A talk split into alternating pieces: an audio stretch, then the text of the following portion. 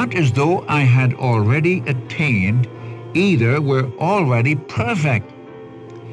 But I follow after if I may lay hold of that for which Christ has laid hold of me.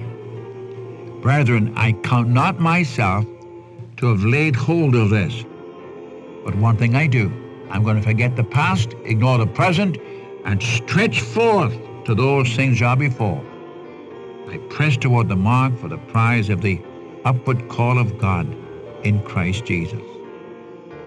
Welcome to the Unchanging Word Bible Study. Our teacher is Dr. John G. Mitchell. Dr. John G. Mitchell often asked a question that is still inscribed on the library wall on the campus of Multnomah University. He asked it of every class and challenged every student with it. Don't you folks ever read your Bibles? It is quite evident that he did. Dr. Mitchell once forgot his Bible in his office when he arrived to teach a graduate level class on the Minor Prophets. Without a pause, he quoted the scripture for the day, word for word, from memory. Dr. Mitchell knew his Bible. Many were blessed by his Bible teaching, and today we invite you to share in those blessings by listening to the Unchanging Word Bible Study. The name of our study, The Unchanging Word, highlights the fact that God's Word has not changed. What God reveals in His written Word was true in the past, is still true today, and will be true tomorrow. The truth in God's Word was, is, and always will be true. God never changes. Jesus Christ is the same yesterday, today, and forever. Life begins at Calvary, there my Savior died. He took my place, and by His grace came with me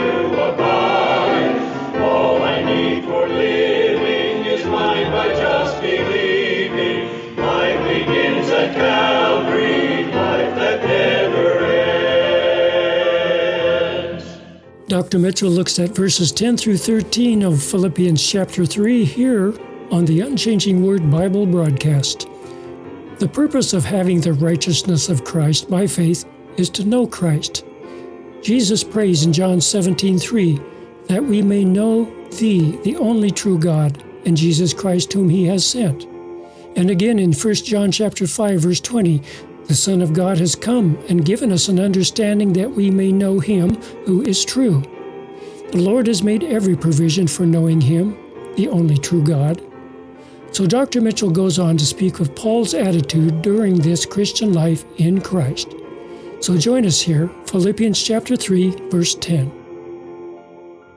In chapter 3, here's a man with a tremendous passion, and that passion was Christ. And we've been following it through from the first verse right on down through verse 10. We've been dealing with this, Paul counted everything but loss just to win Christ, just to know Christ, to be found in him righteous.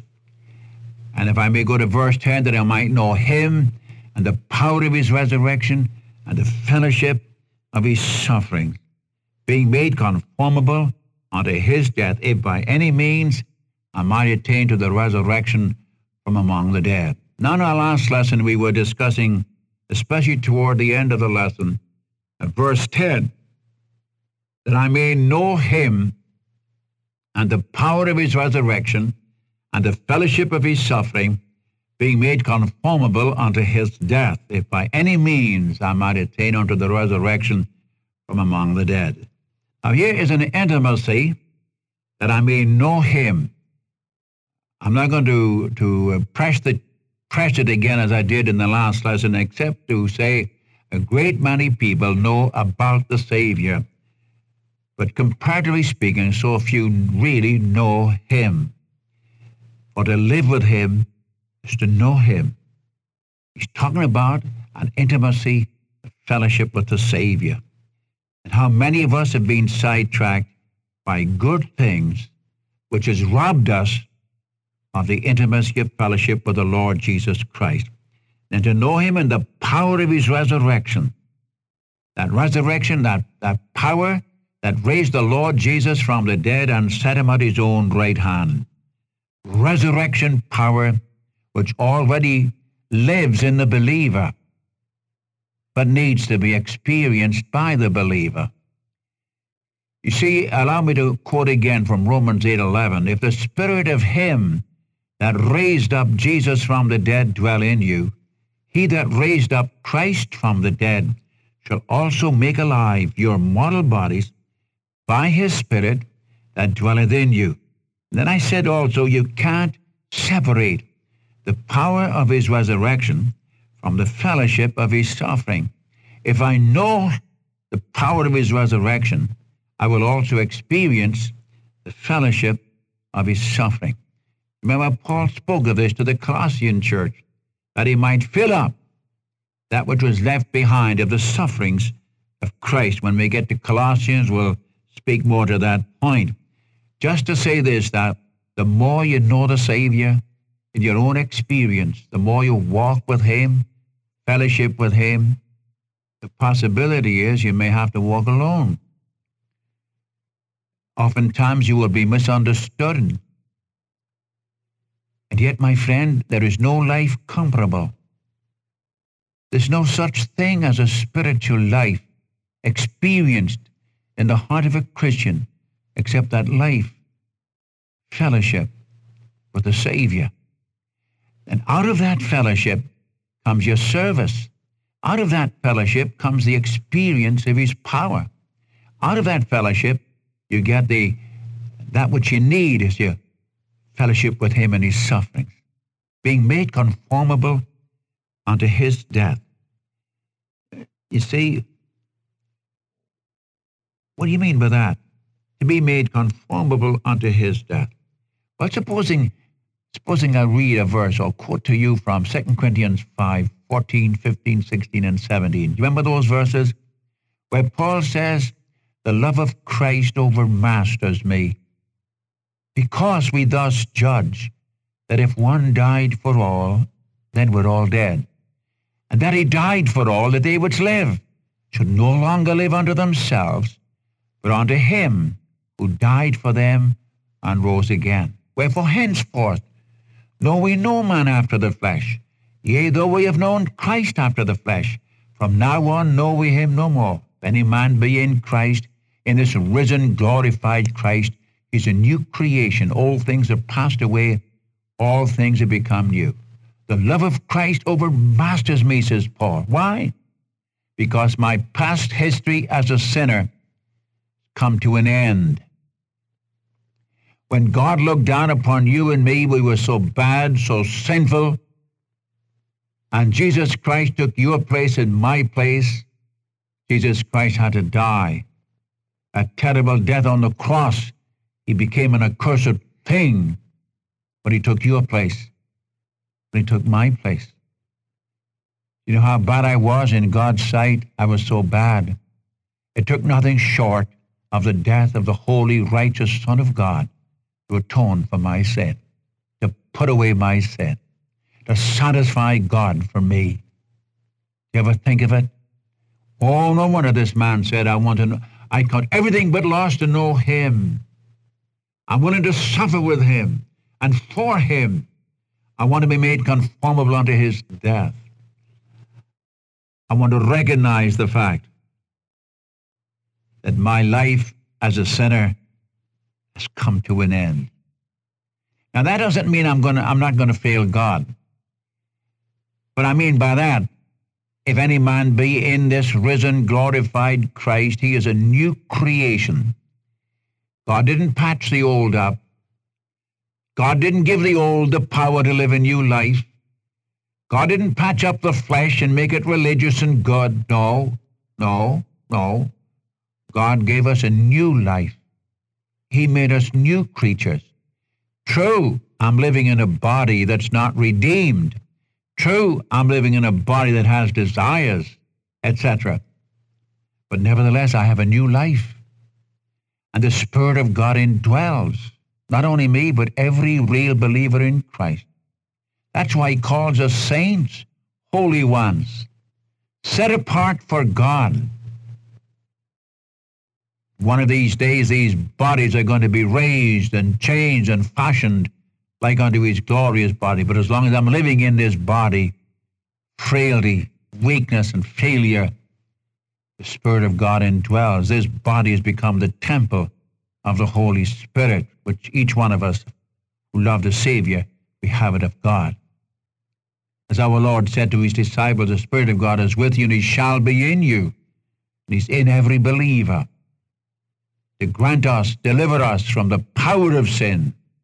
At the cross we were delivered from the guilt and penalty of sin. The Spirit of God is in us to give us victory over sin. And how glad I am we're not left to our own resources. The Spirit of God indwells us. This is what Paul means, being made conformable unto his death. To recognize all that we were in the old has been put away at the cross. We're new men, we're new women in Christ. You say again, I repeat it. This new life in Christ is simply a supernatural, wonderful life. It's the life of Christ himself living in and through his people. This is for you, my brother. It's for you, my sister. But Mr. Mitchell, you don't know how weak I am. No, I don't. But God knows how weak you are. In fact, he knows you better than you know yourself. That's why the Spirit of God came to indwell you, that he might live out the life of Christ through you. Now you can get something of the passion of this man, Paul. I count everything but loss, everything but the refuse of the street, the good things as the refuse of the street, just to know him intimately.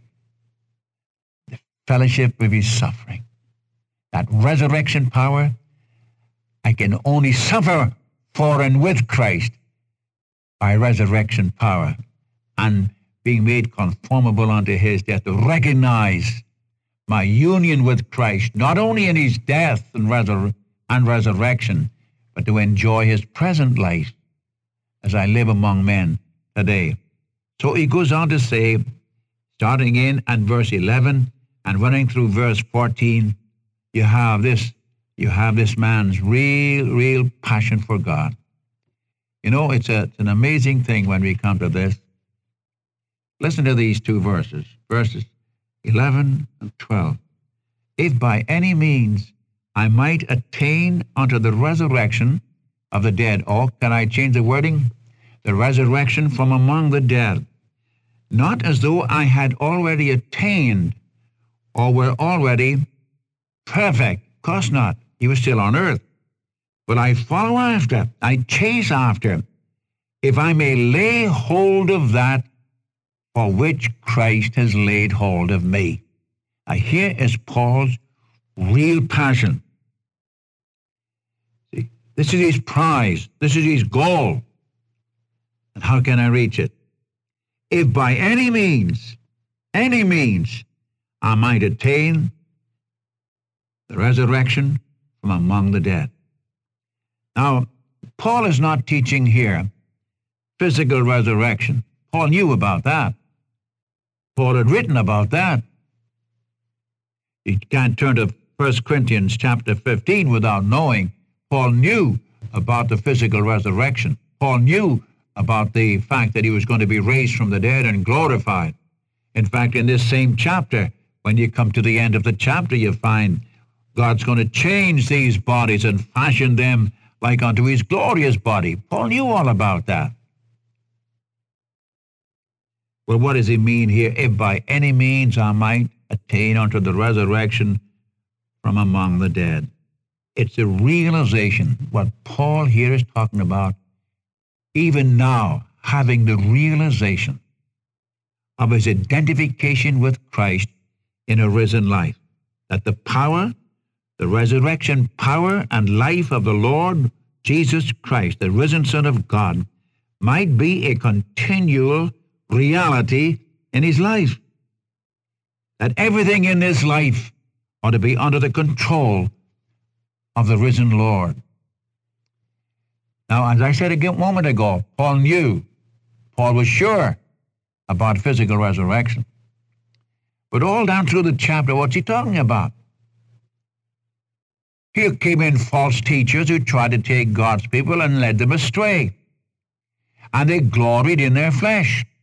And Paul says, that's, if they're going to glory, I can glory. So from verses 5 to, to 6, uh, he gives to us his past, the things he gloried in. And all these things, these good things, he was willing to count them lost for Christ. What for?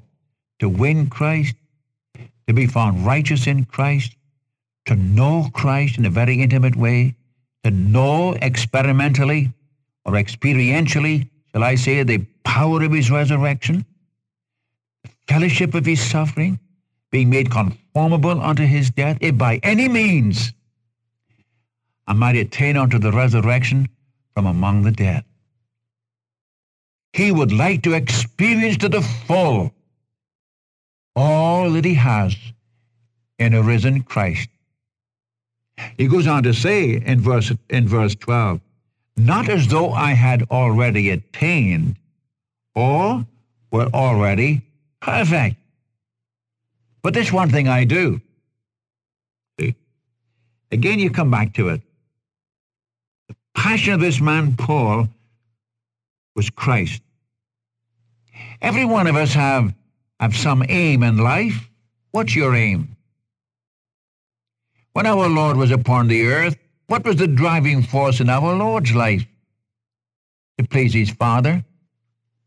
I do always the things that please him, he could say. Father, not my will, but yours be done.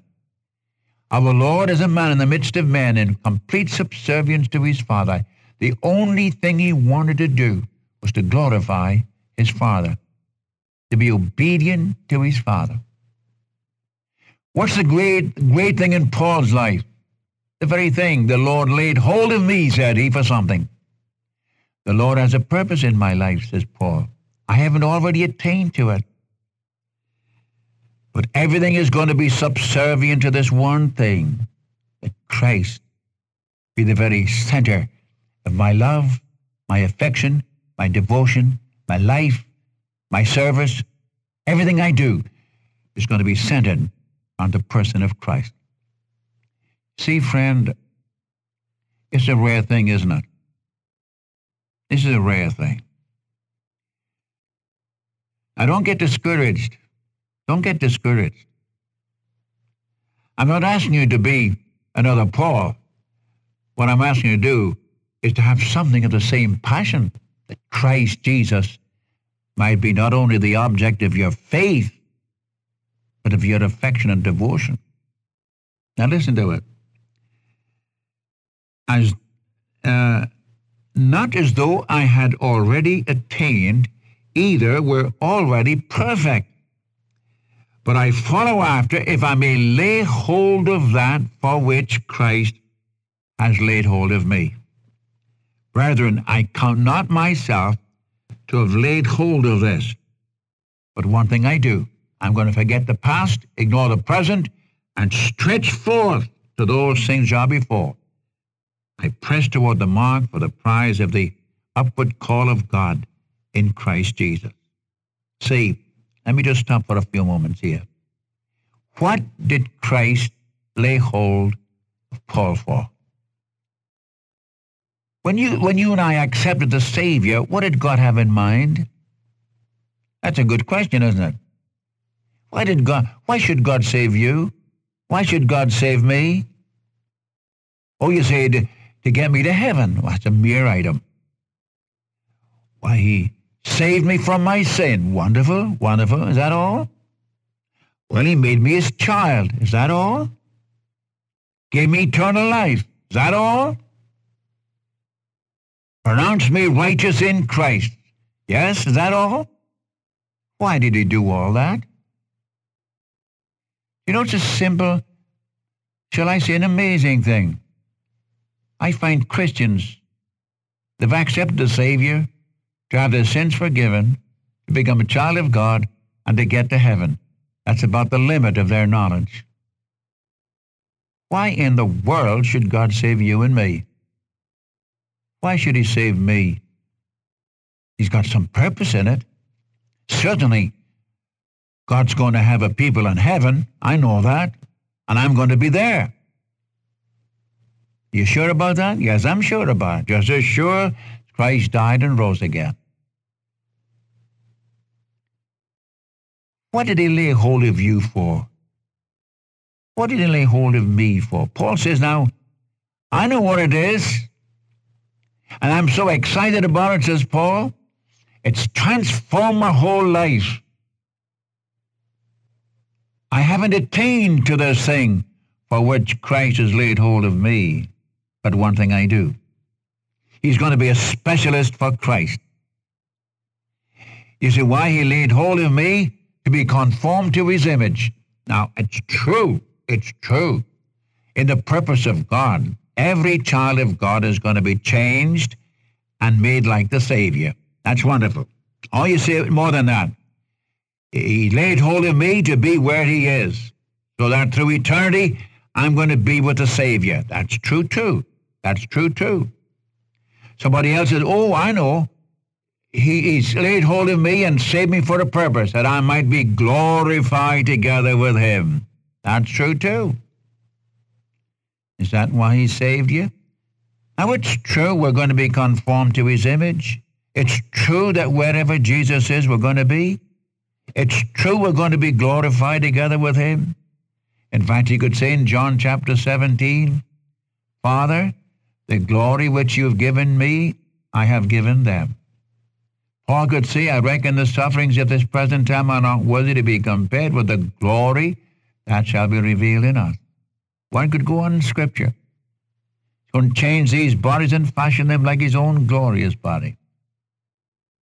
Get to heaven, have angels waiting on us, huh?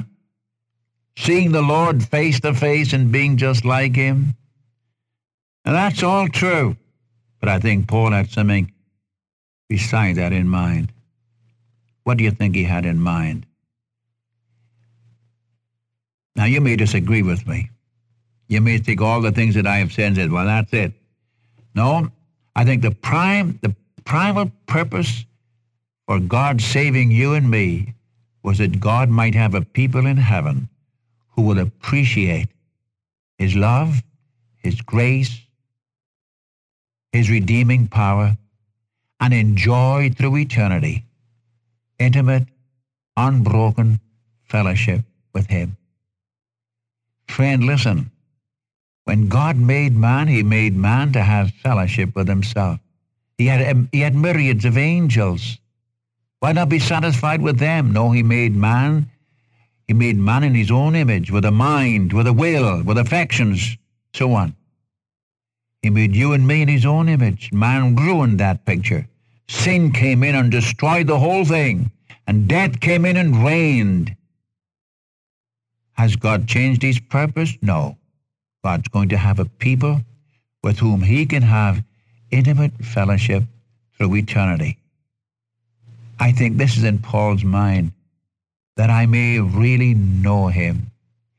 And to know that the Lord has laid hold of you and me, what for? For the purpose of intimate, wonderful fellowship with himself, the guarantee of unbroken fellowship with the Savior through eternity. God is going to have a people will appreciate him for himself.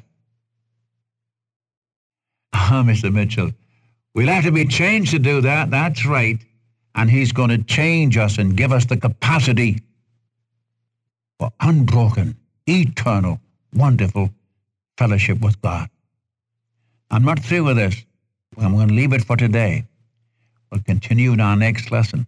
I want you to know that you and I can have a life in Christ that beyond the comprehension of men and beyond the comprehension of angels. God grant you and I will experience it. We will when we get to glory. But God grant we'll have a taste of it down here to experience intimate fellowship with the Savior, that I may know him in that intimate, intimate way. The Lord bless you today. For his name sake.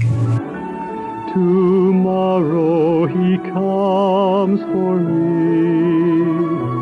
He comes, he comes. Tomorrow he comes for me. He comes.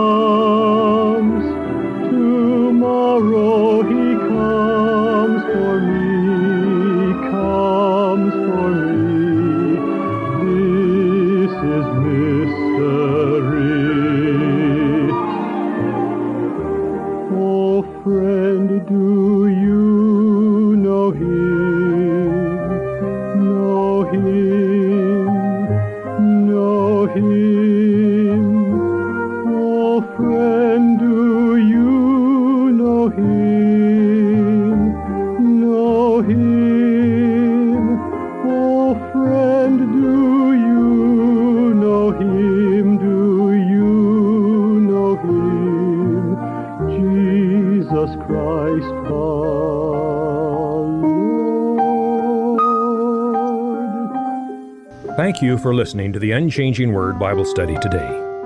And so until next time, this is the Unchanging Word Bible broadcast.